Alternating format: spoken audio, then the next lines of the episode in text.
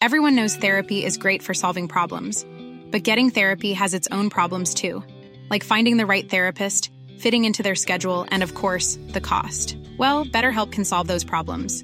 It's totally online and built around your schedule. It's surprisingly affordable too. Connect with a credentialed therapist by phone, video, or online chat, all from the comfort of your home. Visit betterhelp.com to learn more and save 10% on your first month. That's BetterHelp H E L P. Burrow's furniture is built for the way you live. From ensuring easy assembly and disassembly to honoring highly requested new colors for their award winning seating, they always have their customers in mind. Their modular seating is made out of durable materials to last and grow with you. And with Burrow, you always get fast, free shipping. Get up to 60% off during Burrow's Memorial Day sale at burrow.com slash ACAST. That's burrow.com slash ACAST. burrow.com slash ACAST. There's never been a faster or easier way to start your weight loss journey than with PlushCare. PlushCare accepts most insurance plans and gives you online access to board-certified physicians who can prescribe FDA-approved weight loss medications like Wigovi and Zepbound for those who qualify. Take charge of your health and speak with a board-certified physician about a weight loss plan that's right for you. Get started today at plushcare.com slash weight loss. That's plushcare.com slash weight loss. plushcare.com slash weight loss. Eu não vou fazer transmissão hoje porque vai ser meu dia de descanso. Mas aí a pessoa começa a sentir, meu Deus, mas se eu não fizer a transmissão hoje, eu tô perdendo a, os espectadores que eu teria no meu canal. E esses espectadores podem passar a deixar de frequentar o meu canal, podem começar a frequentar o canal de outra pessoa e eu vou ser esquecida. Então é, é esse processo tóxico que acaba sendo submetidos esses trabalhadores, esses streamers, porque eles são demandados de estar produzindo a toda hora. Essa é a lógica que a plataforma passa para eles. E essas previsões de ah, tem que ter um intervalo dentro do, da jornada né, de trabalho, ah, tem que ter férias anuais, tudo isso é estabelecido como parâmetro, como garantia mínima para os trabalhadores e as trabalhadoras, com o objetivo de assegurar a saúde e a segurança dentro do trabalho. E se elas não são colocadas em prática, tem esses impactos de você ter problemas físicos, doenças físicas e doenças mentais. Você está ouvindo Código do Caos. Em janeiro de 2024, a plataforma de transmissões Twitch anunciou para maio grandes mudanças na monetização de canais, algo que já havia acontecido durante a pandemia, o que novamente acende um alerta entre os streamers, uma vez que essas alterações podem significar redução na renda ou até mesmo aumento da jornada de trabalho. Por estar associada a atividades prazerosas e sociais, como os videogames, a categoria de streamers nem sempre é vista como trabalhadora. Mas a verdade é que eles estão sujeitos a uma série de problemas, não apenas do trabalho digital, mas da própria Twitch, que segue um modelo gamificado muito similar ao da Uber, submetendo seus usuários a rígidos mecanismos de controle. E tal como os criadores de conteúdo, essa categoria de trabalho, que explodiu durante a pandemia, carece de debates e mobilizações, até como forma de garantir melhores condições a essa classe trabalhadora. Uma pesquisadora que analisou as condições de trabalho dos streamers em seu programa de mestrado pela UFRJ foi a advogada Jaqueline Gameleira. Em sua dissertação, ela entrevistou 17 streamers para entender suas perspectivas com relação à atividade e, a partir da sua abordagem do direito do trabalho, levantou problemas e soluções. Eu sou Henrique Sampaio e Jaqueline Gameleira é minha entrevistada nesse episódio de Código do Caos.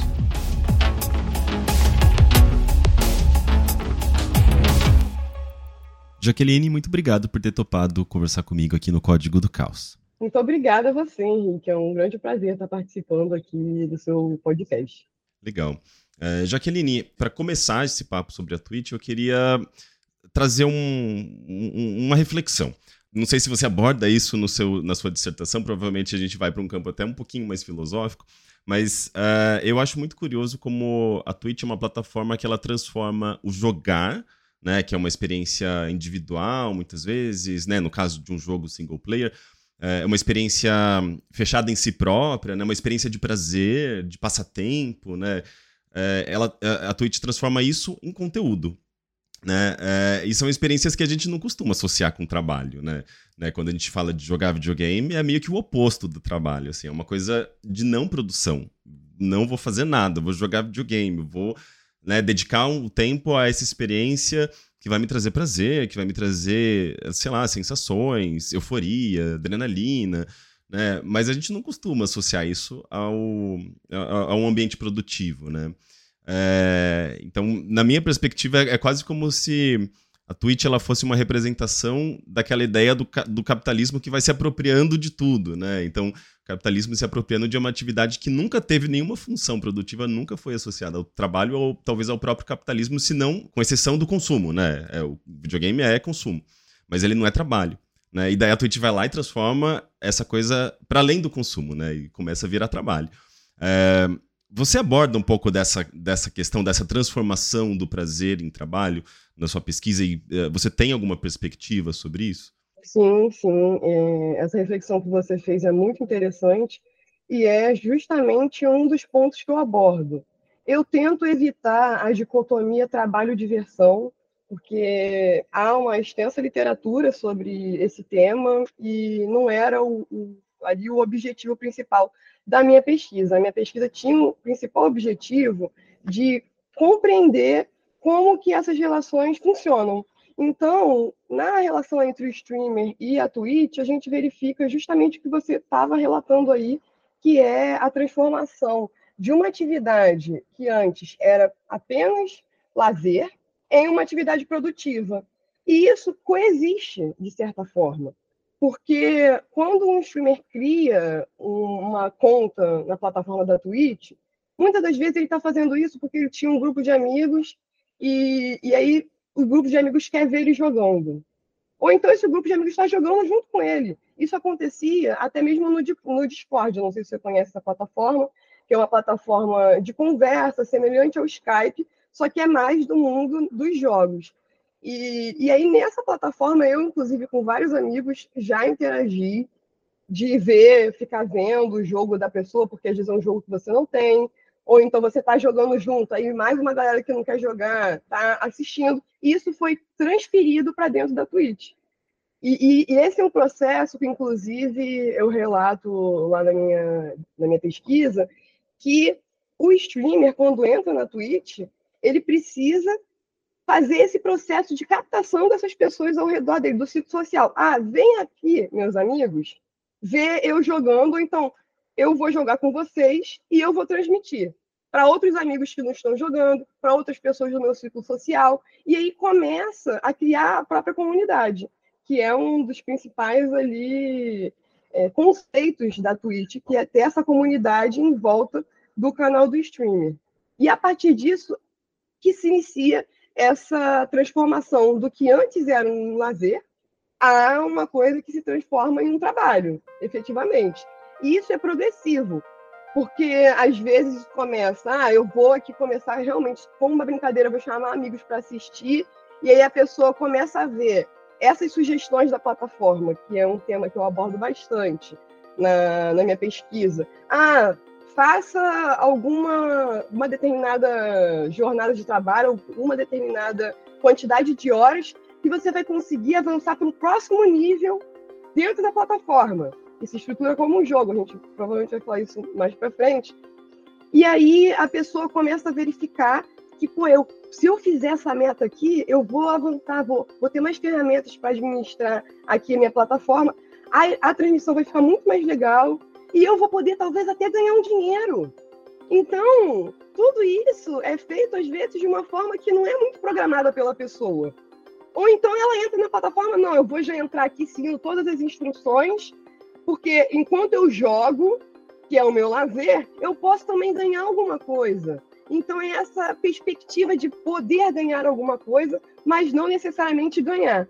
Só que no final das contas, independente da pessoa receber ou não uma contraprestação, né, que seria a remuneração, um valor financeiro, ela está gerando, gerando valores para a plataforma, ela está dentro desse modo de produção da Twitch, que é o quê?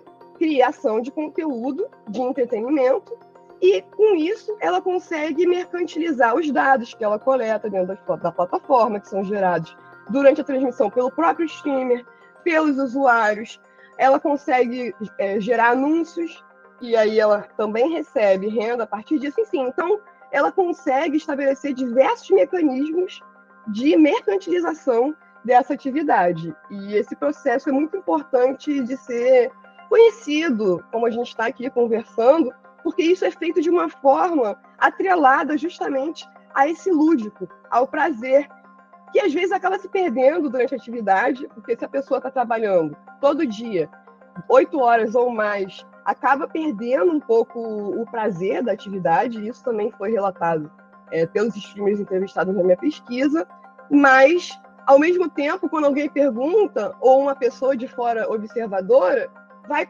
ter uma aparência de que é apenas uma diversão, porque todo esse processo ali é invisibilizado.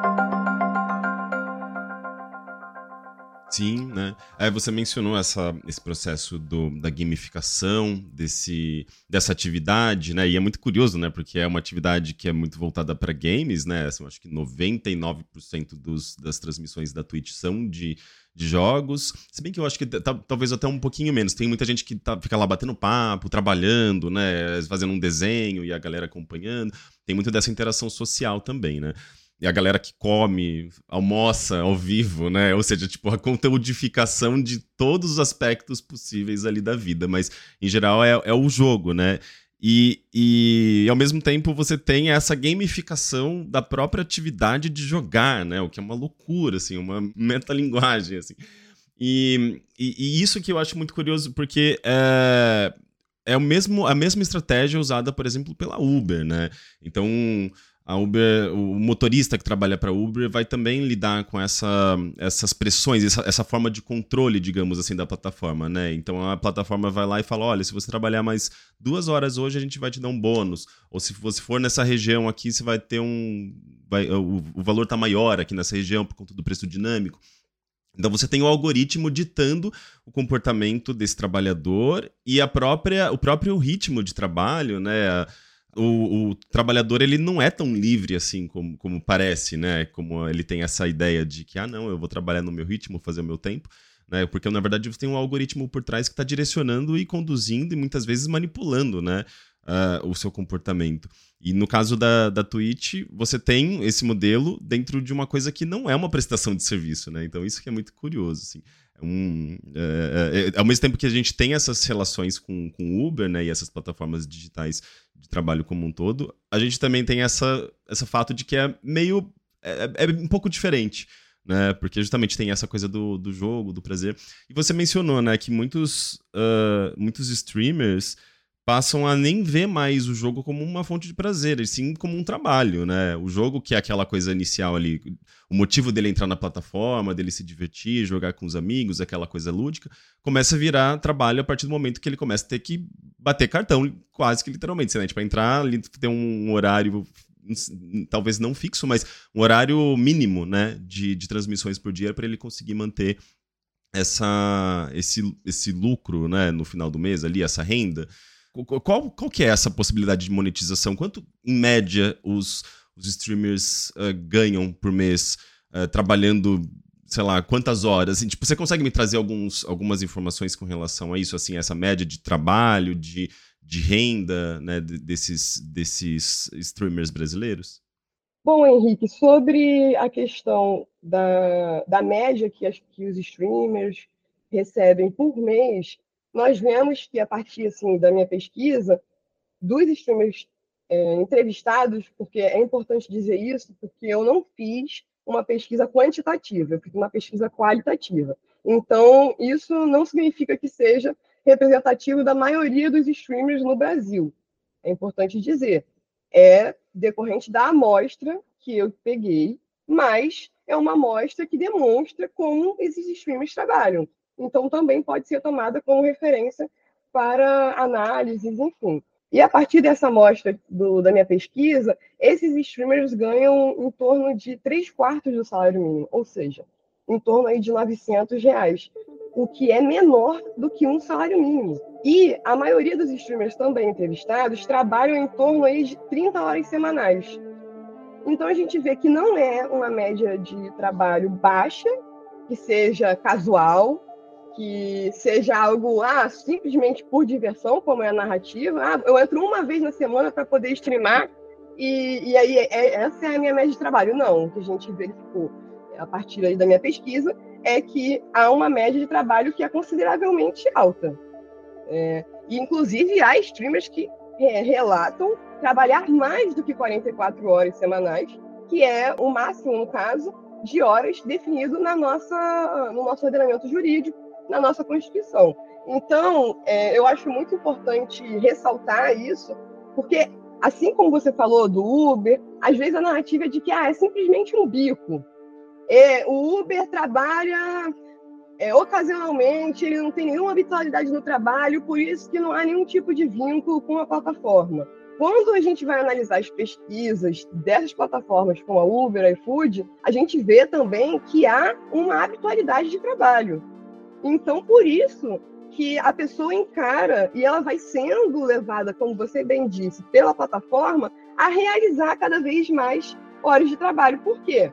Porque é interessante para a plataforma, a Uber, ter um motorista disponível para poder realizar as corridas com seus passageiros. Assim como é interessante para a Twitch ter vários usuários, vários criadores de conteúdo, streamers, disponíveis, é, produzindo conteúdo a todo tempo por quê? Se um, alguém, alguma audiência está procurando algum conteúdo, sempre vai ter um conteúdo disponível. Então, essa é a lógica. Por isso que a plataforma vai estimulando e definindo um padrão aí de prestação de serviços é, a partir de sugestões. Isso é muito orgânico, é uma coisa construída, como você disse, a partir da gamificação. E eu achei interessante você tocar nesse assunto, porque eu acho que é, para poder falar um pouco justamente da organização aí da plataforma da Twitch. Ela se organiza, a partir da análise que eu propus, como se fosse um jogo. E, e isso é muito evidente para as pessoas que jogam outros jogos, que, como você disse, é o público-alvo e o público criador de conteúdo da plataforma principal aí. E aí, quando você entra na, na Twitch, ela já define, olha, se você conseguir é, realizar essas metas aqui, que são quatro metas, para você, você entra na plataforma, você entra como streamer básico, e você realiza quatro metas para poder vir, virar afiliado. E, e aí você fica, caramba, cara, mas essas metas não são nem tão difíceis assim. A princípio, a pessoa olha. E é um estímulo, é um desafio ao mesmo tempo. Poxa, se eu realizar essas metas, eu vou poder monetizar o meu canal. Eu vou poder adquirir algumas ferramentas que eu não tenho. Então, é como se fosse justamente assim: ah, eu vou passar dessa fase do jogo. E você fica estimulado tentando realizar essas metas. E depois de realizadas, a princípio você pode ser subir de nível, porque você vai subir para afiliado. Isso é uma discricionalidade da plataforma, ela deixa isso evidente nos seus contratos, apesar de dar a impressão de que se você cumprir, você automaticamente vai mudar de etapa, de nível, ela diz que isso é discricionário. E aí você pode mudar para a fase de parceiro, que também são mais quatro metas, só que são metas muito mais difíceis. E, e aí isso também é discricionário. Uma das metas para você virar parceiro é ter 75 espectadores, em média. Então, assim, cada transmissão que você fizer tem que ter 75. Isso é uma coisa que é um grande desafio para a maioria dos streamers dentro da plataforma. Então, a gente vê que há toda uma estruturação a partir dessas metas e também há sugestões, que aí eu analiso como se fossem aquelas metas alternativas que não estão na missão principal do jogo. Aí, se você criar, se você conquistar essa meta, você vai ganhar aqui um registro de que você conquistou essa meta. E aí, por exemplo, jogos de tiro. Jogos de tiro, existem algumas metas assim, ah, você tem que ma matar sei lá, 100 pessoas dentro da partida normal. E aí fica lá registrado. Você conquistou a meta de matar 100 usuários na partida normal. E vai aumentando. E isso simplesmente fica registrado lá. Então, de forma semelhante, a Twitch também criou esse mecanismo que estimula as pessoas, sugere é, os streamers a realizar atividade dentro dos parâmetros que ela define. E, como os jogadores eles encaram essa gamificação do sistema? Assim, eles percebem que é o, é, essa manipulação é um, um, instrumento de controle da plataforma? Ou eles acham que é uma coisa legal, que é, é natural? Então, o que eu acho que ficou mais evidente a partir dos relatos dos e das streamers é que há uma grande impressão de que há um controle. É, há, na verdade, uma. Como é que eu poderia dizer? Uma dicotomia. Quando você pergunta, assim, eu, né, no caso, no início assim, da entrevista, eu perguntava: ah, você se considera como? Né? Como que você se considera a sua relação com a Twitch? E, e aí, às vezes, eu deixava a pessoa responder de forma livre, só que às vezes a pessoa ficava perguntando, ah, mas como? E aí eu dava algumas sugestões. Ah, você se considera como um hobby, como trabalho, como autônomo, e dava várias categorias é, alternativas, inclusive emprego, enfim. E aí as pessoas tendiam, as pessoas entrevistadas, tendiam a dizer, ah, eu acho que eu sou autônomo, porque eu tenho liberdade para definir meu trabalho, porque é essa dicotomia. Você tem a liberdade em tese, é o discurso das plataformas, em geral, inclusive outras. Mas, na prática, quando você vai perguntar as jornadas é, e essas outras características mais específicas, que aí você já está ali na prática do trabalho, aí os relatos dizem, ah, eu tenho jornadas extensas, se eu não fizer essa jornada extensa que eu estou fazendo com uma programação razoável, porque você tem que programar a, a, transmissão, senão você não vai ter o público, o público tem que ter uma previsibilidade. E a própria plataforma também estimulou, olha, defina aí o seu calendário de transmissões. Então, isso é, de certa forma, um requisito para você realizar a atividade. Aí, ah, então eu tenho um calendário X, que eu realizo transmissões em tais dias da semana, de tal a tal hora. Então, aí, totalizando uma jornada, como eu disse, que a maioria é, possui 30 horas, mas muitos também passam de 30 horas. E aí, você verifica essa dicotomia de que, na prática, eles estão submetidos a todas essas sugestões. E quando eu perguntava, mas você acha que tem algum controle da plataforma? Muitos relatos também é, manifestaram que ah, existe sim é, controle da plataforma, por exemplo, em como meu canal é recomendado para os usuários, em quanto de engajamento que eu tenho dentro da plataforma como que esse algoritmo distribui é, essa audiência? Como que eu sou, por exemplo, ranqueado ali na, na, na, na página inicial, você, quando você entra na Twitch, tem uma página inicial de lives sugeridas, de transmissões sugeridas. E aí, isso é um pouco opaco. Um pouco não, muito, na verdade. Não tem nenhum manual da Twitch dizendo, olha, a gente estabelece as sugestões de transmissões dessa e dessa maneira. Se você fizer é, essa atividade, essa tarefa, você vai receber esse engajamento. Não tem nada disso. Então, os streamers precisam ir descobrindo isso a partir da prática. Porque todas essas sugestões, todas essas direcionamentos e recomendações estão contidos no algoritmo, que é o quê? Que é a programação da plataforma, que contém um encadeamento de instruções. E todo esse encadeamento de instruções que os streamers estão submetidos não são transparentes. Então é tipo assim, no, acerto e no erro. Olha, se eu fizer isso, eu vou receber mais audiência. Se eu fizer aquilo, eu vou receber menos. Inclusive, eu tenho um relato interessante sobre isso, que é um streamer falou que sempre colocava hashtag, que é tipo uma etiqueta que você pode colocar na transmissão, é, dizendo que era da comunidade LGBTQIA+. Só que um dia, sem querer, por é coincidência do destino, a transmissão dele não tinha essa etiqueta. E aí ele disse que verificou que ele tinha muito mais pessoas assistindo ele sem essa tag, sem essa etiqueta. E ele ficou assim, chocado, né? O relato dele foi um relato de surpresa, porque ele não esperava que isso fosse acontecer. E um relato também de incompreensão porque ele não sabia por que isso aconteceu. A gente sabe que pode ter muitas questões envolvidas é, com discriminação dos usuários ou da própria plataforma. Isso não, não é algo que pode ser. De... Ah, isso aconteceu de determinada maneira. São análises que a gente faz. Olha, esses são os cenários possíveis. Mas a gente conhece a sociedade em que a gente vive também e sabe que essas características da nossa sociedade de discriminar certas categorias de pessoas acabam sendo reproduzidas também dentro das plataformas, assim como acontece em qualquer é, local de trabalho que não tenta evitar que isso aconteça.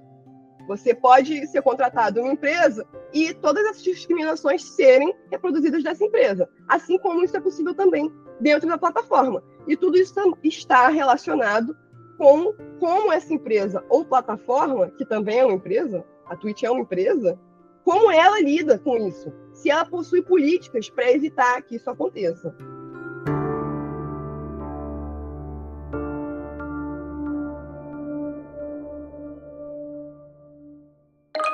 Para complementar a fala da Jaqueline, eu convidei duas pessoas a compartilharem um pouco da sua experiência como streamer da Twitch. A seguir, você ouve o relato do jornalista Vinícius Lima, que mantém na plataforma o canal Eita Vini Lima, onde ele costuma jogar jogos populares usando perucas coloridas. Eu acho que basicamente a Twitch é uma plataforma que odeia o criador pequeno. Eu faço lives na plataforma desde 2020, né? E sinto que desde lá até hoje, a Twitch ela tem limitado cada vez mais assim os recursos que os criadores pequenos ou criadores novos têm para a plataforma, sabe? Eu lembro que quando eu comecei tinha um recurso chamado host, por exemplo, né? O outro canal ia lá, ele, ele podia hostear o seu canal, ficava passando ali na live dele, a comunidade conseguia assistir, interagia e aí acabava conhecendo esses, outro, esses, outros criadores. E hoje em dia isso foi, isso foi tirado assim do dia para noite. Falaram assim: ah, vamos tirar o host, não vai mais funcionar. E, e também sobre as questões de lucro, né? Eu sinto que cada vez mais o, os criadores, pelo menos eu, eu falo pela minha experiência, estão ganhando menos, assim, com a plataforma. E, poxa, a gente gasta um tempo ali, sabe? São. Meu, eu, por exemplo, faço lives. Eu tava fazendo lives todos os dias, né? segunda a sexta, todos os dias de semana. E, pô, são quatro horas ali que você gasta no dia. Eu, eu trabalho, né? Tipo, durante, durante a manhã, das 10 às, às 18. E aí, depois fazer mais. Pô, você já tá cansado, faz um negócio e aí não, não tem essa visibilidade e fica muito triste, assim. E eu acho muito que, claro, claramente tem a ver com a pandemia, né? Acho que a Twitch não estava preparada. Ninguém tava, né? Ninguém estava, olha, vamos, vamos ter um plano B por uma pandemia? Acho que ninguém tinha isso. Mas eu acho que muita gente começou a fazer live, quis fazer live, então acho que eles foram dando uma limitada, porque, meu, nenhum recurso é infinito, né? E vai ficando vai ficando cada vez mais difícil, assim, com tanto de criadores que, que surgiram nos últimos tempos. Eu entendo essa parte, mas acho que deveria, sei lá, eu sinto que poderia ser um pouco mais justo. Acho que a plataforma poderia ser um pouco mais amigável, ela poderia ter uma interface um pouco mais intuitiva para as pessoas. Eu acho que eles poderiam dar um pouco mais de acesso para os criadores pequenos, sabe? a plataforma podia ser um pouco mais responsiva, assim, nesse sentido, dar um destaque em rede social, coisinha assim, porque, mano, queria, se você não é verificado, você praticamente não tem nada, né? Você não, não recebe destaque nenhum. Então é muito triste isso. E, poxa, as pessoas estão lá, elas só querem, sabe, tipo, conquistar algo, elas querem ter um destaque, querem Muita gente tá ali para trocar uma ideia. Muita gente, tem muita gente que tem muito conteúdo bom. Muita gente que oferece muito serviço dentro da plataforma, né? Serviço que eu digo, tipo, poxa, faz umas lives que arrecadam fundos para ONGs e diversas outras instituições, sabe? Esse tipo de coisa. E aí, às vezes, isso não tem destaque. E aí tem gente lá que tá, sei lá, sendo homofóbico, sendo misógino, sabe? Tá ganhando um puto espaço. E é triste. É, é, é frustrante você, você. Quando você para pra enxergar assim, é muito frustrante, sabe? Você vê que você perde tanto tempo da sua vida para não ter retorno. Eu recentemente eu mudei minha estratégia, eu tava fazendo live de segunda a sexta e agora, tipo, eu parei, eu só vou fazer lives um dia da semana na segunda, porque é muito cansativo. E aí eu vou destinar esse meu foco durante a semana para criação de conteúdo, né? Como eu disse já, no, já antes, eu, eu tenho um, um trabalho das 10 às 18, né? O meu tempo para criação de conteúdo eu vou destinar nos outros dias, porque tá, fica muito cansativo para mim, né? E, e não ter esse retorno ainda, além de cansativo, é frustrante.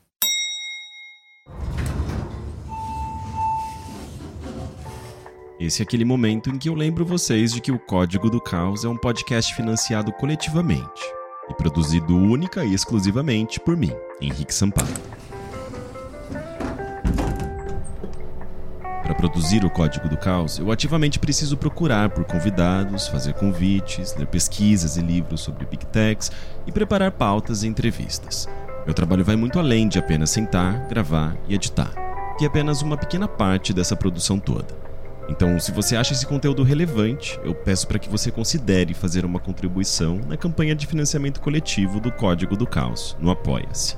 Ou, se preferir, um Pix. É com o apoio de vocês que eu consigo manter esse trabalho e levar essas discussões tão importantes a mais pessoas. Os links para contribuição estão na descrição desse episódio.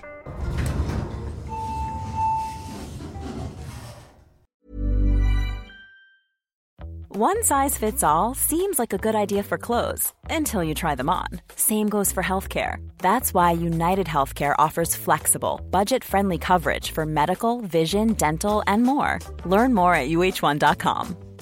I'm Sandra, and I'm just the professional your small business was looking for. But you didn't hire me because you didn't use LinkedIn jobs. LinkedIn has professionals you can't find anywhere else, including those who aren't actively looking for a new job but might be open to the perfect role, like me. In a given month, over 70% of LinkedIn users don't visit other leading job sites. So if you're not looking on LinkedIn, you'll miss out on great candidates like Sandra. Start hiring professionals like a professional. Post your free job on linkedin.com/people today. Uh, e nessas entrevistas que você fez, uh, os streamers eles relatam uma exaustão a partir dessa experiência de trabalho, né? Porque você mencionou que uma parte desses streamers uh, faz, eu acho que 30 horas semanais, se você, você mencionou, se não me engano. Uh, mas tem gente que faz muito mais, né? Tem gente que passa das, das 8 horas diárias uh, de trabalho que são reguladas, né? Digamos assim, pela, pela, pela legislação. Como que isso impacta, né? Como que essa experiência de transmissão que se torna de fato um trabalho, como isso impacta a saúde mental dessas pessoas, né? Elas, porque, porque no fim das contas elas ficam lá sentadas na frente do computador e, e, e até como streamer, eu já fui streamer, eu já fiz uh, transmissões, eu posso até comentar um pouquinho do quão uh, exigente é essa atividade, né? Para muita gente que tá vendo de fora, às vezes só vê a pessoa ali, ah, tá jogando videogame, tá se divertindo. Mas na verdade você tem todo um. Primeiro, tem que preparar tecnicamente essa transmissão, então, então você tem que configurar software, você tem que ver se está tudo certo, tem que ter o. Uh, os equipamentos adequados, uh, se não pode dar algum problema, então você tem que ficar atento a essas questões, né? Então a sua mente está atenta a questões técnicas, está atenta à interação com o público para você manter esse engajamento, está atenta ao jogo em si, uh, tá atenta se não está rolando alguma discussão inapropriada no chat. É, muitas vezes, uh, durante o chat rola alguma conversa meio problemática, então você tem que às vezes banir a pessoa. Então é, é um trabalho múltiplo, é, um, é uma atividade que cansa, ela, ela exaure você. Assim. Eu lembro que eu saía de duas horas de transmissão. É, era muito diferente de duas horas de jogo. Assim, não era um, simplesmente jogar videogame. É um trabalho, é um negócio que exige muito da, da pessoa. Né? E daí eu fico imaginando pessoas que passam o dia inteiro nessa transmissão, né? Qual que é o impacto disso na, na saúde mental e no corpo dessas pessoas? Elas relatam isso no, na entrevista de, que, você, que você fez? Sim, Henrique, tem diversos relatos sobre esses impactos. Mas eu acho tão importante resgatar um, uma questão que você apontou, que é o fato desses streamers realizarem jornadas 10 horas por dia, por exemplo, que eu vi relatos nesse sentido, e não irem ao banheiro. Né? Às vezes deixa de beber água para não precisar ir ao banheiro, ou então segura para não ir. Por quê? Porque se você tem uma quantidade alta de audiência em determinado momento e você está com vontade de ir no banheiro, às vezes vai demorar dois minutos, mas é o tempo que a pessoa clica em outra transmissão. A gente sabe que a internet hoje em dia tem milhares de conteúdos um minuto que você para de conversar vezes com uma pessoa na rua, você já está com o celular. Então é isso que acontece. E aí essas pessoas deixam, às vezes, de ir ao banheiro, deixam de beber água, ou então deixam de comer. Se come, come na própria transmissão alguma coisa ali, um lanche, porque é mais difícil comer de verdade. Mas tem gente que também come, tem essa possibilidade. E isso é relevante destacar. Por quê? Porque a ausência desse intervalo dentro da jornada também é um fator que aumenta a exaustão e que impacta na própria saúde. Como você também ressaltou, achei muito, muito importante, é pensar que esses streamers que a gente vê lá tem uma carinha ali dentro do computador com uma cadeira que nem sempre é uma cadeira confortável, mas às vezes é aquela cadeira gamer que a gente imagina que seja confortável. Mas quando você vai para a realidade, você tem uma pessoa sentada, em, como eu disse, não necessariamente em um local que é adequado para ela estar por longos períodos, e isso impacta fisicamente. Um dos relatos que eu vi sobre esse assunto, em termos de saúde física, foi um streamer que falou que a perna dele ficou, começou a formigar. Começou a ficar formigando porque ele ficava muito tempo sentado. E esse mesmo streamer, ele não estava utilizando uma mesa adequada, a mesa era um tampo de um armário, e, e aí ele também teve problema nos pulsos. E outros streamers também já relataram problemas no, nos pulsos, tá? dores de coluna, então, assim, diversos problemas físicos. E esses problemas, inclusive, é importante dizer, às vezes vão permanecer mesmo que a pessoa mude de trabalho. Ou então vão se aprofundando o que é muito é, muito grave. É muito grave a gente ver pessoas que estão realizando um trabalho e que estão submetidos a diversos riscos à sua saúde sem nenhum tipo de é, diminuição de, de, de riscos ou então de interesse da plataforma em orientar essas pessoas ou fornecer algum tipo de equipamento, de suporte, enfim, isso é muito grave, porque a gente possui diversas normas de saúde e segurança no âmbito interno e também recomendações de organizações internacionais, como a Organização Internacional do Trabalho, que possui convenções é, abordando esse tema. Então, assim, são temas, gente, que eu estou trazendo aqui, porque não são apenas relevantes dentro do Brasil. Porque às vezes as pessoas estão falando, ah, é só dentro do Brasil que essas pessoas têm essa, essa garantia. Não. São temas que estão é, dispostos em convenções internacionais, assinadas por diversos países, inclusive da União Europeia. Então, assim, não é uma coisa só do Brasil.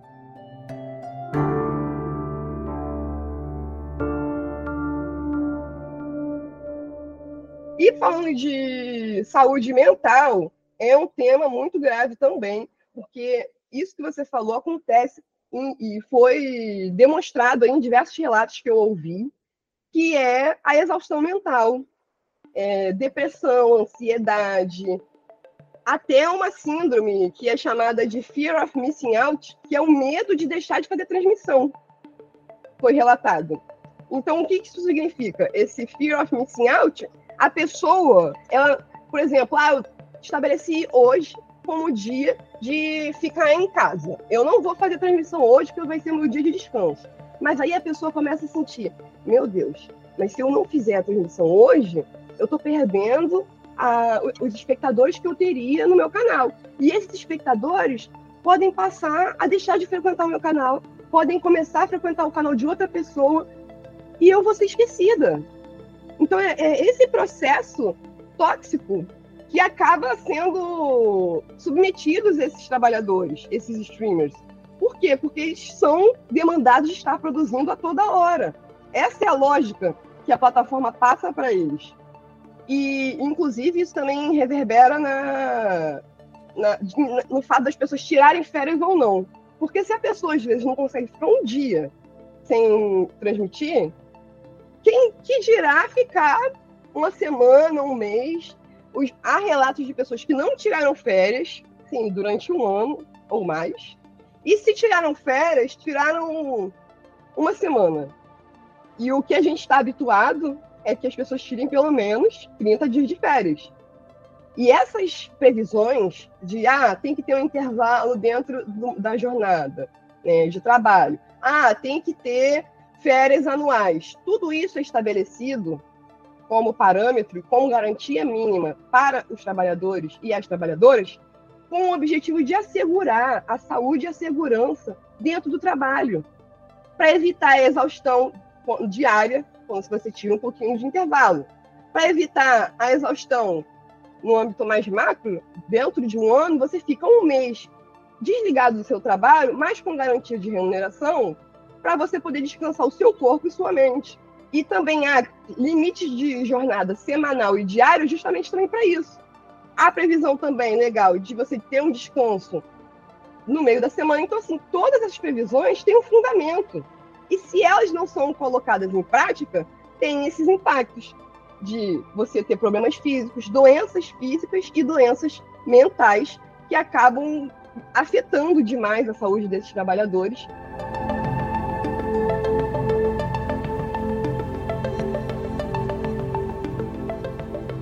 Mas eles às vezes não demonstram, porque pode parecer, ah, mas isso que ela tá falando eu nunca vi. Eu assisto um stream há não sei quanto tempo e eu nunca vi falando sobre isso. Gente, essas pessoas não vão ficar falando sobre esses problemas dentro das transmissões. Por quê? A transmissão é pretendida ser um espaço de entretenimento.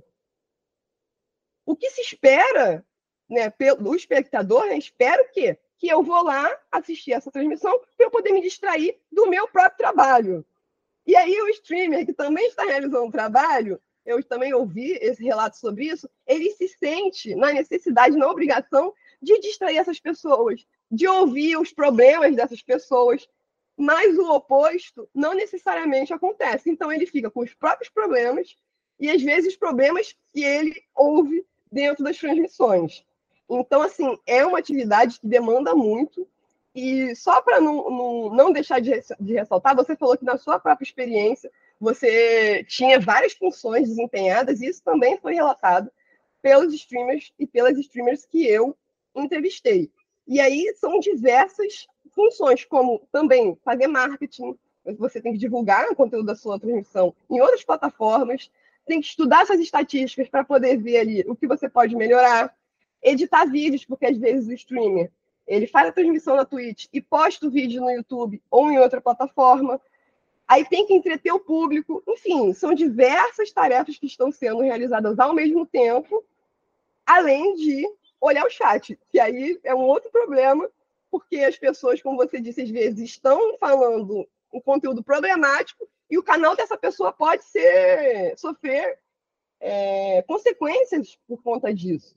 E aí, só uma aspas aqui, às vezes há moderadores dos canais. Que aí é um outro trabalho também que às vezes acaba sendo realizado aí, se for, sobretudo, um, um streamer, você está moderando que é muito grande, você tem que estar moderando todo dia, sempre que ele está ali. E muitas das vezes ser moderador é um trabalho de um fã. Ah, eu estou moderando o canal desse, desse streamer porque eu gosto muito dele, porque é meu amigo, ou então porque eu sou fã. E aí é um posto ali de reconhecimento. E eu vou fazendo isso voluntariamente, sem nenhuma retribuição. Mas também aí é um trabalho que essa pessoa está desempenhando em prol da, da atividade exercida pela Twitch. Ou seja, são múltiplas funções, né? É uma coisa que vai além dessas horas de trabalho de transmissão, né? É, e, e, o que, que mantém os streamers dentro desse sistema, né? Porque inicialmente eles te, tem, começam, acho que de uma forma voluntária, talvez para muitas pessoas, né? Porque tá ali dentro dessa lógica do lúdico, do jogar com os amigos, da comunidade, e eventualmente se vê nesse trabalho. Mas o que, que mantém essas pessoas nesse trabalho, sendo que é um trabalho que talvez com o tempo vai ficando evidente de que é um trabalho precário? Né? É, é a falta de oportunidades fora? Ou é uma expectativa de ganhar dinheiro se tornando um, um streamer famoso? O que, que mantém essas pessoas nesse, nesse sistema? Então, esse sistema, primeiramente, eu acho importante considerar que ele é feito para ter poucas pessoas lá no topo ganhando muito dinheiro. É, a gente conhece o Gaulês, o Casemiro, diversos outros streamers, que, assim, diversos entre aspas, né? Uma, é uma pequena camada ali que a gente vê quando a gente entra na Twitch habitualmente, que vai se repetindo, sempre estão ali. Então, é importante dizer isso. Por quê? Porque a maior parte dos streamers que integram a Twitch não são estrelas. Pelo contrário, são pessoas, são streamers que têm uma quantidade de audiência muito mais baixa do que, o, do que essas pessoas que a gente vê lá no topo e recebem ou uma remuneração muito baixa ou então não recebem nenhum tipo de remuneração. Esse é o sistema do estrelato é, que Jaron Lanier aborda. E esse sistema é feito para funcionar dessa forma. Os ganhadores levam tudo, a expressão que Jaron Lanier fala. Por quê? Porque se você consegue avançar para ficar lá no topo, você vai ganhar tudo. É, praticamente, né? você vai ganhar a maior parte da remuneração disponível naquela plataforma. E os demais, os perdedores, entre aspas, não estou chamando ninguém aqui de perdedor, pelo amor de Deus, é só a, a teoria desse autor que explica como o sistema funciona. E é triste. É, os perdedores dentro desse sistema, entre aspas, eles ficam com quase nada ou com nada, literalmente. Às vezes não recebem nenhum tipo de remuneração. E, e isso é muito triste. É muito triste porque aí a base, que é a maior parte dos streamers, e até a audiência também que sustenta, e às vezes os streamers também são audiência, é importante dizer, eles acabam não recebendo nada, ou muito pouco, por sua, por sua, por sua atividade, pelo seu trabalho. E isso é muito. É um absurdo. Essa é a realidade. Porque se a pessoa está trabalhando ali habitualmente, o mínimo que ela teria que receber é uma remuneração. Se ela não recebe, essa pessoa está sendo explorada economicamente falando, é, e a empresa está lucrando e nenhum valor está chegando nela. Isso é justo? É, eu pergunto. Mas aí a gente também pergunta: ah, mas por que, que a pessoa fica ali? Ela está ali porque ela quer. Mas, gente, não é. Primeiro que não é, não é a realidade, né? Ninguém trabalha porque quer. A gente trabalha porque precisa. E a gente trabalha, às vezes, também onde a gente consegue, onde a gente pode. A gente vive em um país que não é pleno emprego, assim, eu vou sair na esquina e vou conseguir ser contratada. Não é assim. A gente, e a gente ainda passou por um período de pandemia que, a gente viveu uma crise econômica, uma crise social muito grande. E a gente viu a Twitch crescer durante esse período, muito. Então, muitas pessoas passaram a trabalhar também na Twitch na pandemia, porque era o emprego que estava dando para fazer, era o trabalho que estava dando para fazer. Eu tinha que ficar dentro de casa. É, ou então a pessoa estuda e faz alguma outra coisa, e ela começa a trabalhar, como você disse, voluntariamente, mas depois começa a se engajar porque ela vê, é estimulada pela plataforma, né? A ver que ela pode se tornar a estrela que o Gaulês, que o Casimiro são. Poxa, é que nem é, antigamente era muito comum as pessoas, os meninos sobretudo, mas também as meninas, terem o sonho de ser jogador de futebol. E aí fica, caramba, um dia eu posso me tornar um Ronaldinho Gaúcho, uma Marta da vida. Poxa, é o meu sonho. E aí a pessoa vai se engajar, vai tentar ficar naqueles clubes que existem, ganhando às vezes muito pouco. E muitas dessas pessoas não vão ganhar tanto quanto a Marta ganhou, que já é inferior ao que os homens ganham, e quanto o Ronaldinho Gaúcho e outros jogadores ganham hoje. E aí eu tô falando desse exemplo por quê? Porque essa é a lógica que acontece na Twitch. Hoje em dia as pessoas sonham em ser streamer, e aí começa lá sem ganhar nada, aí depois começa ganhando um pouquinho, mas não vão, a maioria não vai chegar lá no topo. Porque não é possível. Imagina se todo mundo estivesse no topo. O que, que ia acontecer com o topo? Ele não ia mais existir. Eu não estou dizendo que esse sistema deva funcionar dessa forma. É a forma que o sistema funciona. Inclusive, a minha opinião é que ele poderia ser estruturado de uma forma mais democrática. E aí, considerando isso, o que mantém essas pessoas, como eu disse, elas sempre esperam esperam que vão ganhar algum dia a fama que as pessoas que estão no topo têm, o dinheiro, o reconhecimento social. Então, a espera, que é a esperança no final das contas, é o que move essas pessoas. A esperança de um dia ter uma remuneração adequada ou alguma remuneração. A esperança de um dia ter a quantidade de audiência que as outras pessoas têm para poder também, no final das contas, receber uma remuneração adequada. É um sonho, no final das contas. É o trabalho da esperança que é abordado pelos teóricos Cohen e Corrigan é, em, um, em um texto e que fala justamente isso. Essas pessoas que trabalham nesse tipo de atividade, elas trabalham esperando um dia uma retribuição adequada.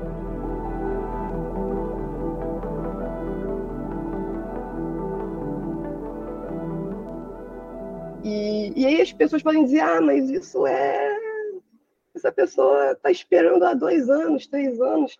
Mas, gente, assim como as pessoas sonhavam uma vida inteira em ser jogador de futebol, essas pessoas hoje em dia sonham em ser streamers ou criadores de conteúdo em outras plataformas. E a pessoa acha que, olha, eu tenho aqui a, tipo uma trilha. A, a trilha que a plataforma oferece é essa. Olha, se você fizer essas metas aqui, você vai virar afiliado. Aí depois que você fizer essas metas aqui, você vai virar parceiro, em tese. Que é um problema também da plataforma ser mais discricionária ainda na concessão do status de parceiro. Mas é o que é apresentado para essas pessoas. Então, elas acham que se elas fizerem tudo certinho, elas vão conseguir. Mas, infelizmente, o sistema não é feito para que elas consigam. É feito para manter essa quantidade de pessoas trabalhando de acordo com um determinado padrão, que é o padrão da Twitch. Assim como a Uber tinha, ah, eu quero que o meu motorista tenha um padrão X. E aí, quando o usuário entrar lá, ele vai estar com um carro limpo, um carro razoável, que é o padrão que a Uber espera que o motorista tenha. Isso também existe dentro da Twitch. A Twitch espera que os seus streamers deixarem de fazer a transmissão, ou então surgir a partir do sistema uma possibilidade de ter mais alguém que vá subindo, aí sempre vai ter alguém disponível, treinado nesse padrão estabelecido pela plataforma. Então, essa é a lógica. Por isso que existe é, essa quantidade de pessoas esperando e a Twitch se, se aproveita disso para determinar esse padrão e que elas estejam de acordo com o que a Twitch espera para poder estabelecer é, posteriormente novas estrelas, se for necessário.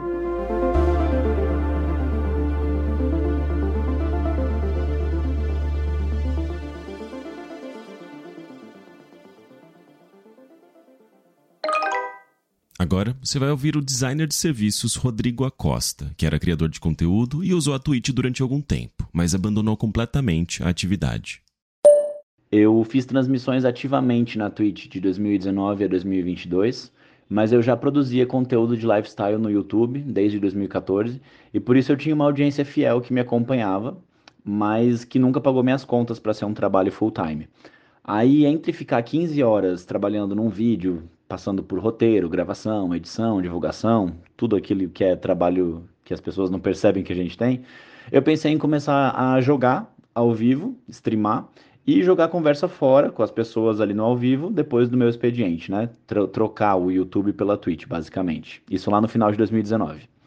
É, em alguns meses logo veio a pandemia e aí fez com que todo mundo ficasse de home office. E como eu também não precisava mais me deslocar para o trabalho, eu meio que ganhei horas no meu dia. Aí também bateu aquela solidão social da pandemia e eu comecei a fazer duas lives diárias, uma de manhã e uma à noite que eu já fazia. E isso fez o canal crescer o suficiente para em poucos meses eu estar tá tirando quase mil reais entre inscrições e doações por outras plataformas. Então era uma renda complementar bem legal. Só que aí eu me vi refém de outra questão, que era como é que eu cresço mais? Porque dificilmente alguém te segue quando você não está ao vivo, mas fazer mais horas não era viável no meu dia, porque eu já tinha que trabalhar também, né? Então, eu teria que me dedicar para as outras redes divulgarem meu trabalho e a Twitch ficar só no ao vivo. Só que eu já tinha largado as outras redes, e aí eu teria que diminuir as, as lives para ter horas de pensar em materiais para as outras redes. Não sabia se ia compensar ou não. Até porque a Twitch tem uma atmosfera ótima de comunidade, você consegue compartilhar espectadores através de redes e tal, mas no fim, se você não está ao vivo de maneira consistente, você acaba sendo facilmente substituível pelo viewer casual. Porque tem a galera que está lá todo dia, né? Mas o viewer casual te substitui muito facilmente. Aí, eu não lembro bem, mas em algum momento entre 2001, 2021 e 2022, a plataforma começou a fazer algumas mudanças no sistema de pagamento e deu tipo três meses de auxílio streamer, que você continuava recebendo como era, sem, e depois as mudanças foram graduais, né? Mas isso também coincidiu com um momento onde as pessoas já não estavam mais fazendo tanto home office. Então, depois que esse auxílio financeiro da Twitch acabou, a audiência também estava menor e, consequentemente, a arrecadação também. Aí, quando eu percebi, eu estava com a mesma hora de transmissões, ainda trabalhava, mas todas as horas que eu estava fazendo ao vivo estavam me deixando de viver a minha vida privada para ficar numa segunda jornada de trabalho que já não estava mais compensando financeiramente. Né? Essa segunda jornada sempre recompensou mais é, de ego do que financeiramente. Aí eu optei em diminuir e me priorizar, e aí eu percebi que diminuir era muito bom e eu parei totalmente. Mas isso só foi possível porque eu tinha meu emprego formal, né? E tudo que vinha da internet sempre foi uma renda extra. Aí, hoje eu até sou meio contra qualquer coisa relacionada à exposição, porque eu não produzo mais para lugar nenhum na internet, porque eu acho que toda, toda essa exposição que eu tive me trouxe mais problema do que coisa boa. Muito problema da cabeça, inclusive.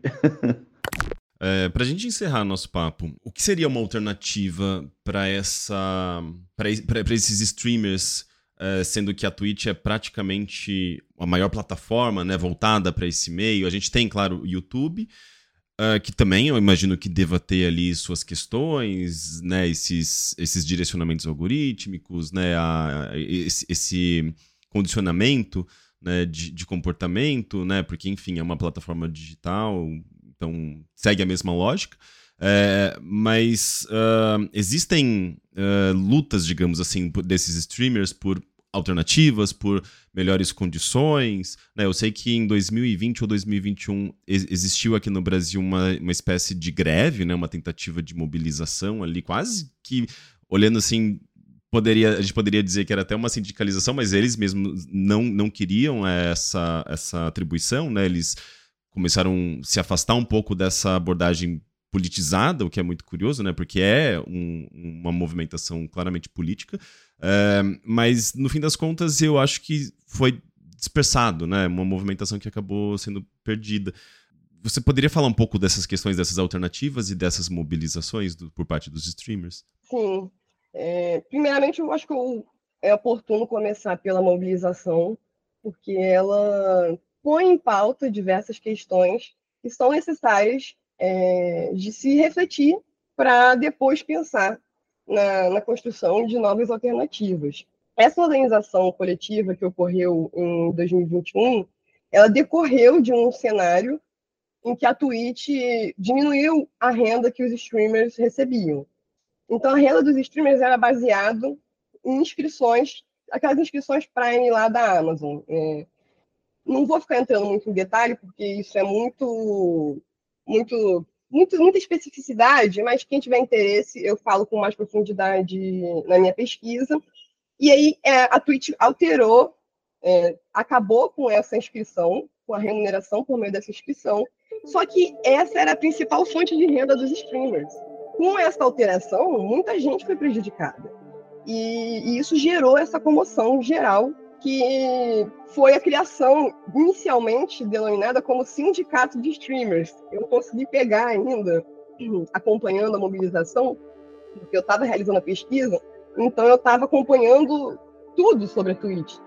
E consegui pegar esse nome inicial que eles tinham adotado, que era Sindicato de Streamers. Depois eles mudaram o nome para União de Streamers, por conta exatamente do que eu estava falando, de se afastar da ideia do sindicato. E, e eu participei, assim, como ouvinte, como coadjuvante, de algumas reuniões dentro do Discord. É, essa união dos streamers se organizava a partir de um Discord em que as pessoas entravam. Aí podia entrar jornalista, enfim, os próprios streamers, tinha cada categoria para você poder entrar e eles realizavam algumas reuniões para poder debater alguns temas. E uma dessas reuniões, um, dos organizadores dessa, desse, desse movimento falou explicitamente: olha, a ideia de sindicato era uma ideia muito agressiva. E é muito triste né, ouvir esse tipo de coisa, porque a gente vê onde que chegou a ideia de organização coletiva dos trabalhadores em um lugar tão negativo. Aí eles criaram esse movimento, se afastaram da ideia de sindicato e os objetivos, dentre alguns objetivos, tinham vários, eles colocaram o manifesto em uma página do site, só para poder ressaltar, um site lá que era a União dos Streamers. Aí tinha um manifesto que era um arquivo com todas as pautas e pleitos deles perante a Twitch. E dentre esses pleitos, é, é, um deles era criticando a postura nebulosa da Twitch e a ausência de transparência. E aí essa ausência de transparência era sobre os dados que a gente estava conversando um pouco aqui, que você tem que estudar suas estatísticas, você estuda as estatísticas que eles mostram para você. Eles têm muito mais dados do que eles disponibilizam. E, e a, os streamers, as pessoas em geral, até mesmo usuários e usuárias, não possuem acesso a esses dados. E, e essa ausência de transparência cria essa dificuldade de qual proposta que eu vou fazer se eu não sei muito bem como funciona. Né? É meio que uma inviabilização do próprio movimento, porque qual pleito que eu vou ter? Vou ter pleito primeiramente pela transparência, para depois eu propor alguma mudança. Porque a Twitch, quando realizou essa alteração, ela falou que fez uma pesquisa, só que ninguém teve acesso à pesquisa. E, e aí, enfim, o que eu ia comentar sobre essa questão da, dessa ausência de transparência que eu mencionei é que isso é, é proposital, tá, gente? As plataformas, em geral, não liberam seus dados e elas têm nem a forma de funcionamento, nem para os seus próprios trabalhadores. E tem dificuldade de acessar isso até mesmo dentro de processo judicial. Tamanho poder dessas plataformas.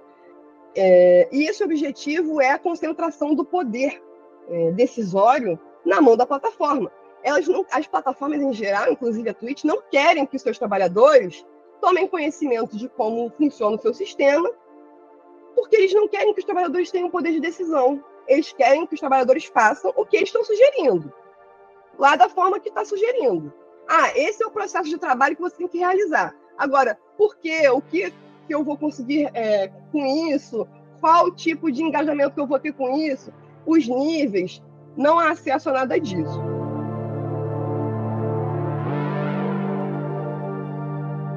É, e aí, no, lá em, em 17 de agosto de 2021, 2.500 pessoas apoiaram esse protesto. Só para dizer o tamanho, assim, mais ou menos, que ele conseguiu alcançar nesse momento. Depois, muitas mais pessoas, é, muitas outras pessoas apoiaram. E aí, o outro movimento que aconteceu também nesse período foi o apagão da Twitch, que aí era um movimento um pouco diferente, porque ele era um pouquinho mais descentralizado, também era organizado dentro do Discord, mas tinha umas pautas, por exemplo, mais amplas, porque eles queriam que todos os trabalhadores tivessem melhores condições de trabalho, não só os streamers. Então, assim, eles se reconheciam como classe trabalhadora, é, ia mais para esse lado. O, a organização, a união dos streamers, possuía um caráter mais centralizado do que o apagão. E aí o apagão propôs o que seria esse tipo de greve que você falou. A União não aderiu é, a essa paralisação. Lá em 2021, eles propuseram duas. Uma em virtude dessa alteração da Twitch, que foi a redução da renda dos streamers, e a segunda foi em razão dos ataques de bots que estavam tendo dentro da Twitch. E a Twitch não tomava medidas é, diretas para impedir que os streamers sofressem esse tipo de ataque. Do que, que eu estou falando? É, os bots são contas fakes, que são criadas gerenciadas, às vezes, por outros programas. Então, entram centenas de contas ao mesmo tempo e começam a falar no chat é, coisas, às vezes, aleatórias, ou então expressões racistas, discriminatórias. Então, assim, há esses dois punhos, né? De você simplesmente flodar o chat, né? Que você botar um monte de coisa, ou então você realmente fazer isso, só que também atacando pessoas, categorias de pessoas, ou então é, o próprio streamer, é, a pessoa mulher ou homem, enfim, em virtude de alguma coisa. E o outro tipo também de ataque que estava sendo submetido os streamers na Twitch era esse tipo de ataque, só que em vez de no chat, eram de seguidores. Então, aumentava o número de seguidores, assim, do nada. E aí o problema disso é que os canais podem ser punidos, entendeu? Porque a Twitch veda que você aumente o engajamento do seu canal de uma forma artificial. E se existem diversas contas, centenas, comentando no seu, na sua transmissão ou seguindo você, você, streamer, pode ser banido, pode ser suspenso por determinado tempo. Então, isso era um grande problema. E o outro problema associado a isso é que esses tipos de ataques estavam direcionados a mulheres, a comunidade LGBTQ, Então, assim, pessoas negras tinham um direcionamento e houve uma grande oposição à omissão da Twitch perante isso. E as pessoas perceberam que a omissão era por quê? Porque isso acontecia com uma parte dos streamers. A outra parte não sofria isso. Então, o Apagão propôs esses dois, essas duas paralisações, que a gente pode chamar aí como se fosse greve, mas a União não aderiu formalmente. Eles, inclusive, abriram ali dentro do Discord uma votação para ver se eles iam aderir formalmente. Mas a votação deu que cada streamer ia decidir seu próprio destino. Então, podia ou não fazer.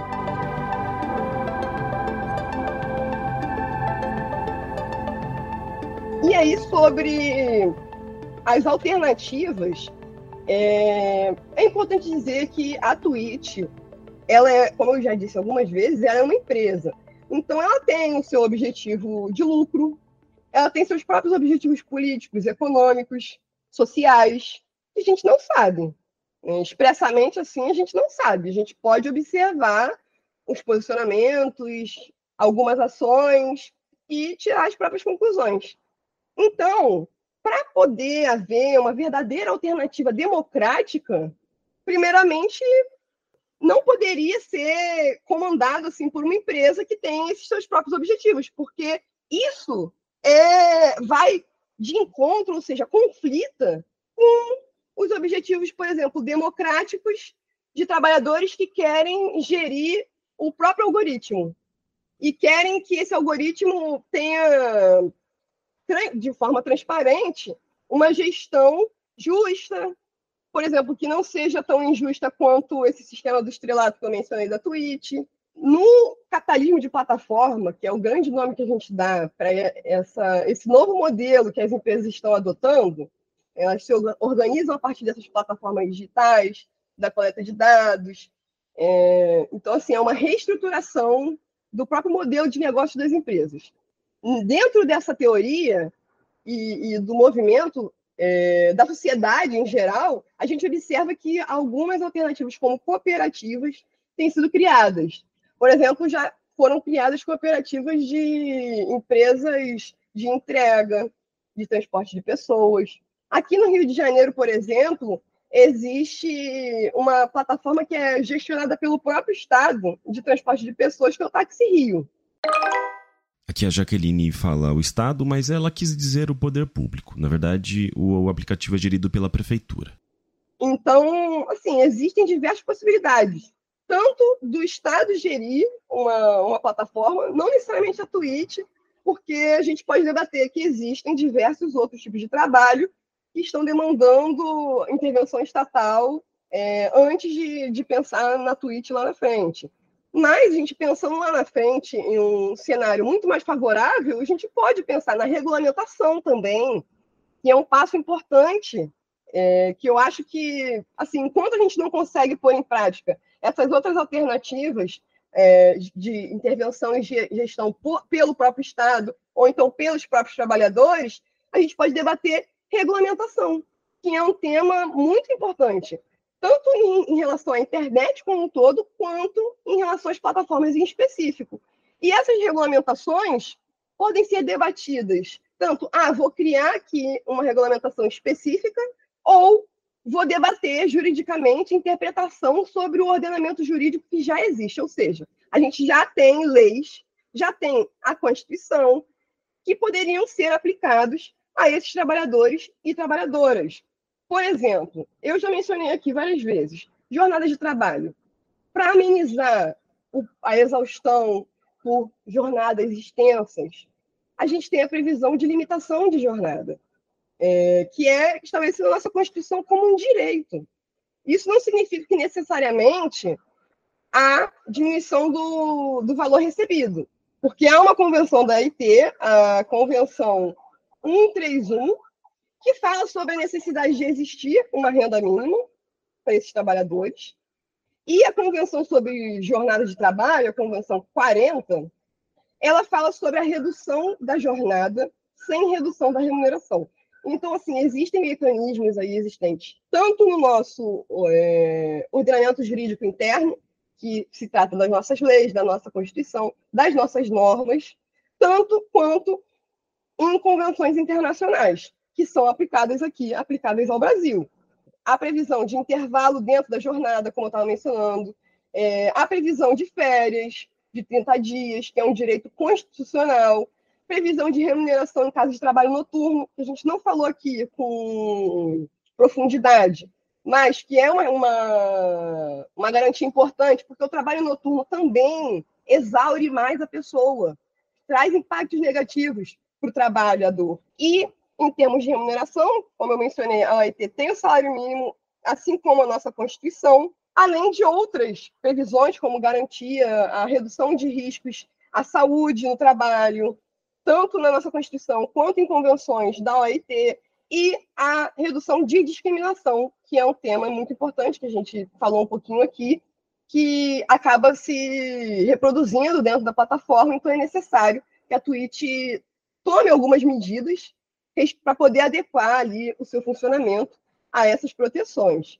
Então, eu acho que em termos de alternativas possíveis, a gente tem isso, possibilidades de outros modelos de plataformas e também, ao mesmo tempo, a gente pode pensar em regulamentação das plataformas já existentes para poder ampliar um pouco o rol aí de garantias desses trabalhadores que, na verdade, eles não têm nenhuma, né? Eles estão submetidos à própria sorte e estão se prejudicando física e mentalmente para poder buscar uma remuneração que não é garantida ou então, às vezes, uma remuneração muito baixa.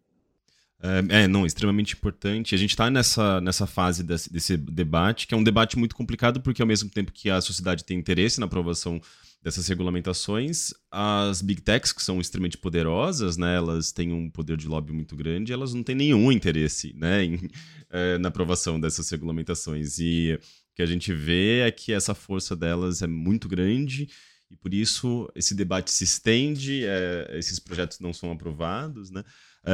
No caso, uh, só para a gente encerrar eu, e encerrar esse assunto também, essa regulamentação uh, voltada, por exemplo, para Twitch, seria uma regulamentação de trabalho plataformizado ou seria também aquela a própria PL 2630 das fake news? Porque me parece que tem quase que uma intersecção entre essas coisas, né?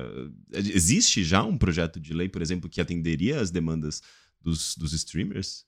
Sobre esse assunto, para ser sincera, de, em termos de projeto de lei, na prática, durante a pesquisa, eu não, assim, não achei nenhuma decisão judicial. Mas eu não pesquisei projeto de lei em específico para streamers, não, não foi objeto da minha pesquisa. Mas é importante dizer que a gente tem que ter muito cuidado quando a gente está pensando em regulamentação. Primeiro, é, na minha própria pesquisa, eu falo um pouco sobre isso, que eu não estou propondo aqui nenhuma solução definitiva. Quem sou eu para dizer qual é a solução para um, um grupo de trabalhadores muito extenso? É, eu acredito que esse tipo de coisa, é, esse tipo de política, esse tipo de regulamentação tem que ser discutida também com a base, é, com o movimento social, que referente a essa regulamentação. Então, o que eu proponho, é, a partir da minha pesquisa, é olhar para o que a gente tem no nosso país, é, como norma, lei, e tentar aplicar isso, estender esses direitos para esses trabalhadores. Também seria possível, eu falo dessa, eu falo dessa extensão de direito para esses trabalhadores, fazendo referência ao trabalhador avulso, e, e, como é que isso aconteceu? É importante lembrar um pouco, às vezes, de história, para a gente poder olhar para o passado e pensar no que pode fazer no futuro. É, os trabalhadores avulsos, na época da Constituinte de 88, eles se organizaram muito e lutaram muito para poder garantir que os direitos deles fossem assegurados dentro da Constituição. E se você olha lá na Constituição, há uma previsão expressa essas normas se aplicam aos trabalhadores avulsos. Então, olhando para isso que aconteceu lá atrás, a gente pode olhar por que, que no futuro próximo ou mais distante, porque isso depende também da mobilização dos trabalhadores, isso também não poderia acontecer com o trabalho em plataforma. Estender essas garantias a esses trabalhadores. Isso é possível. E, e muitas outras pessoas também, em termos de plataformas, trabalho em plataforma amplo, também debatem, às vezes, a equiparação à relação de emprego. No meu trabalho, e aqui, enquanto a gente também estava discutindo, eu já falei de algumas características que poderiam configurar a relação de emprego. Mas a gente também vive um momento que há muito estigma em ser empregado, às vezes. É, porque às vezes eu perguntava assim: ah, você quer ser, é, ter uma relação de emprego? Aí a pessoa, ah, mas aqui é emprego lá que eu tenho que me submeter ao empregador e ele tem que dizer tudo que eu vou fazer. Eu não quero me submeter a isso. Às vezes tiveram relatos de discriminação que a pessoa sofreu e tal. Só que ao mesmo tempo, quando você olha para o trabalho do streamer, ele também está submetido às regras da Twitch. É, apesar de ser um pouquinho mais impessoal, porque a plataforma é um algoritmo, mas ela também reproduz discriminações, diversos problemas que a gente vê em outros trabalhos. Então, eu acho que é importante refletir um pouco sobre isso. É, as pessoas, em geral, pensar um pouquinho sobre isso, porque a relação de emprego não precisa ser também o que já existiu. A gente pode debater formas de melhorar a relação de emprego. E a relação de emprego também, é importante dizer, prevê jornadas parciais. Porque às vezes ficam falando, ah, vou ter controle de jornada. Gente, mas tem empregado que tem banco de horas, que compensa jornada, que não tem jornada fixa. Tem empregado que não precisa cumprir 44 horas semanais, se quiser cumprir 30 horas, tem um contrato, tem um parcial previsto na nossa legislação, que são 30 horas, em regra, ou então pode ser 26 horas, e aí você faz algumas horas extras, no máximo 6. Aí totalizaria 32 horas. Então, o que eu estou querendo dizer com isso é que a CLT e a relação de emprego que está ali posta não é, às vezes, o que se divulga por aí, tá? Ela possui diversos instrumentos que foram inseridos ao longo do tempo. É... Ela não é aquilo que ela já foi um dia. Então, assim, esses instrumentos permitem alguma flexibilidade dentro da relação de emprego. Então, é, é, importante, muito importante ver que ela já foi atualizada, porque ficam falando às vezes assim, ah, a CLT tem que ser atualizada. Mas ela já foi atualizada várias vezes. E, e essa legislação pode ser aplicada também. E, como eu disse, ah, eu estou insatisfeito aqui com, com essa previsão dentro da, da, relação de emprego, então eu vou descartar a relação de emprego como um todo? Essa seria a solução? Porque é, essa é a solução divulgada é, pelas empresas, que ela não tem nenhum interesse que você seja empregado ou empregada. Há outra solução, gente. A gente pode criar um movimento aqui e, pô, vou ver aqui esse direito aqui, eu quero que seja inserido, eu quero que esse dispositivo aqui seja alterado. Então, assim, é importante ter diálogo, como a gente está propondo aqui, né, Henrique? E, e também entre os trabalhadores, entre trabalhadores e pessoas que operam o direito, para poder ver essas alternativas possíveis. Então, isso é muito importante, empoderar os trabalhadores e trabalhadoras para poder refletir sobre o que existe, sobre o que poderia existir, sobre o que poderia ser aplicável ou não. Mas eu falo sempre é, a equiparação em relação de emprego, ou então a extensão ao direito, aos direitos aos trabalhadores e trabalhadoras, porque se você cria uma legislação específica, dependendo do cenário, você, por conta exatamente do que você estava falando, essas empresas possuem muito poder. Em razão desse poder político também, elas vão ter grande influência na criação dessa lei específica. E essa lei específica pode ser criada para dizer ah, que os trabalhadores são autônomos. E aí vai, não vai mudar nada. Não vai ter proteção nenhuma. Ou então vai ter algumas proteções. E aí você cria, com isso, uma subcategoria de trabalhadores que são controlados, como a gente estava conversando aqui, mas aí eles vão ter menos direitos. É isso que a gente quer? É, eu questiono, assim, eu, eu, acho que fica essa reflexão. É, a gente quer menos direitos ou a gente quer trabalho com liberdade, alguma liberdade, mas também com direitos? A gente pode ter isso. Trabalho, sim, com liberdade, sim, dentro do, do possível, e com direitos, não sem direitos. que é o que as empresas propõem, geralmente, que é um trabalho autônomo. Então, se é autônomo, eu tenho total gestão da, da, da minha prestação de serviços, tenho meus próprios clientes, defino minha própria remuneração e, por isso, eu não tenho nenhuma garantia com as pessoas que eu trabalho, que são só meus clientes. É esse cenário que a gente vê dentro da Twitch? Eu deixo essa pergunta para encerrar minha fala.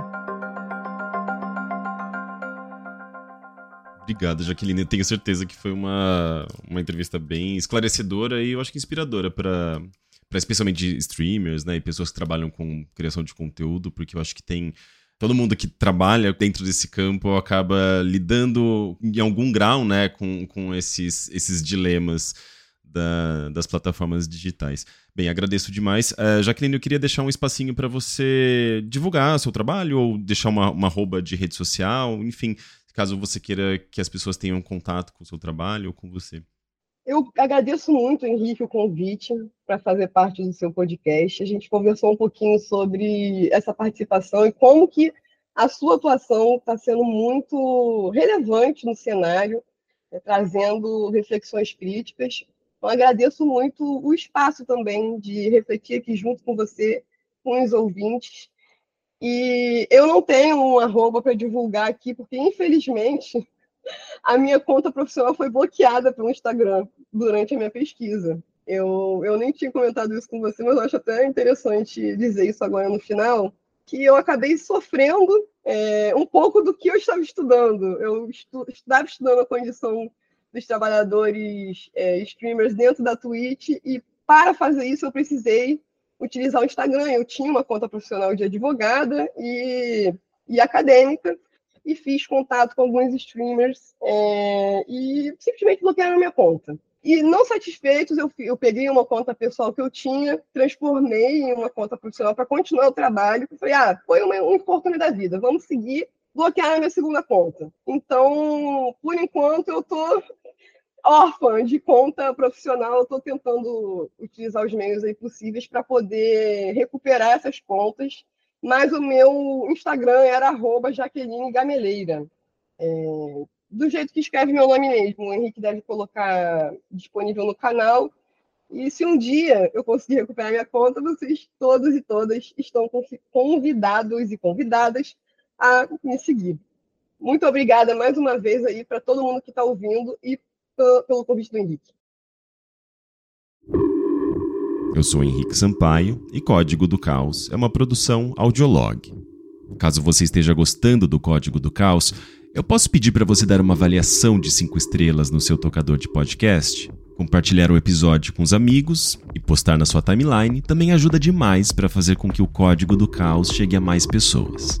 Antes de encerrar, eu queria agradecer ao Wade Tazaka, o Samir Salim, o Marcos Vinícius Augusto, o Leandro Mattioli, o Hugo Crisóstomo, o Enzo Zucoloto e o Luiz Carlos Iber, patronos do Código do Caos, que ajudam a manter o podcast e a fazer com que esse conteúdo possa existir. Muito obrigado a todos vocês. Para se tornar um apoiador como eles, basta entrar em apoia.se barra Código do Caos e escolher o seu nível de contribuição. A partir de R$ reais, você já ajuda a manter a continuidade do Código do Caos. Por enquanto é isso. Até a próxima semana.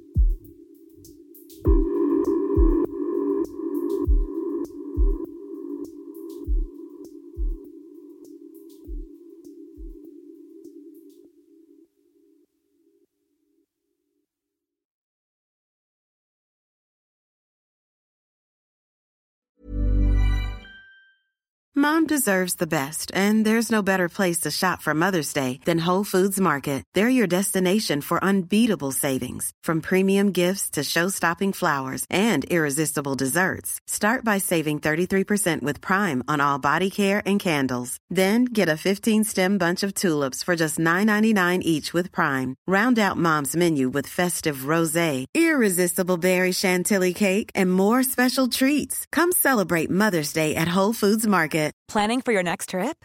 Elevate your travel style with Quince. Quince has all the jet setting essentials you'll want for your next getaway, like European linen, premium luggage options, buttery soft Italian leather bags, and so much more. And is all priced at 50 to 80% less than similar brands. Plus, Quince only works with factories that use safe and ethical manufacturing practices.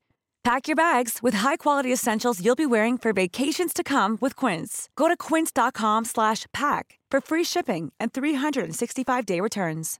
When you make decisions for your company, you look for the no-brainers. And if you have a lot of mailing to do, stamps.com is the ultimate no-brainer. It streamlines your processes to make your business more efficient, which makes you less busy. Mail checks, invoices, legal documents, and everything you need to keep your business running with stamps.com. Seamlessly connect with every major marketplace and shopping cart. Schedule package pickups and see your cheapest and fastest shipping options from different carriers with rates up to 89% off USPS and UPS rates. And with the stamps.com mobile app, you can take care of mailing and shipping wherever you are. Make the same no-brainer decision as over 1 million other businesses with stamps.com. Sign up with code program for a 4-week trial plus free postage and a free digital scale. No long-term commitments or contracts. That's stamps.com. Code program.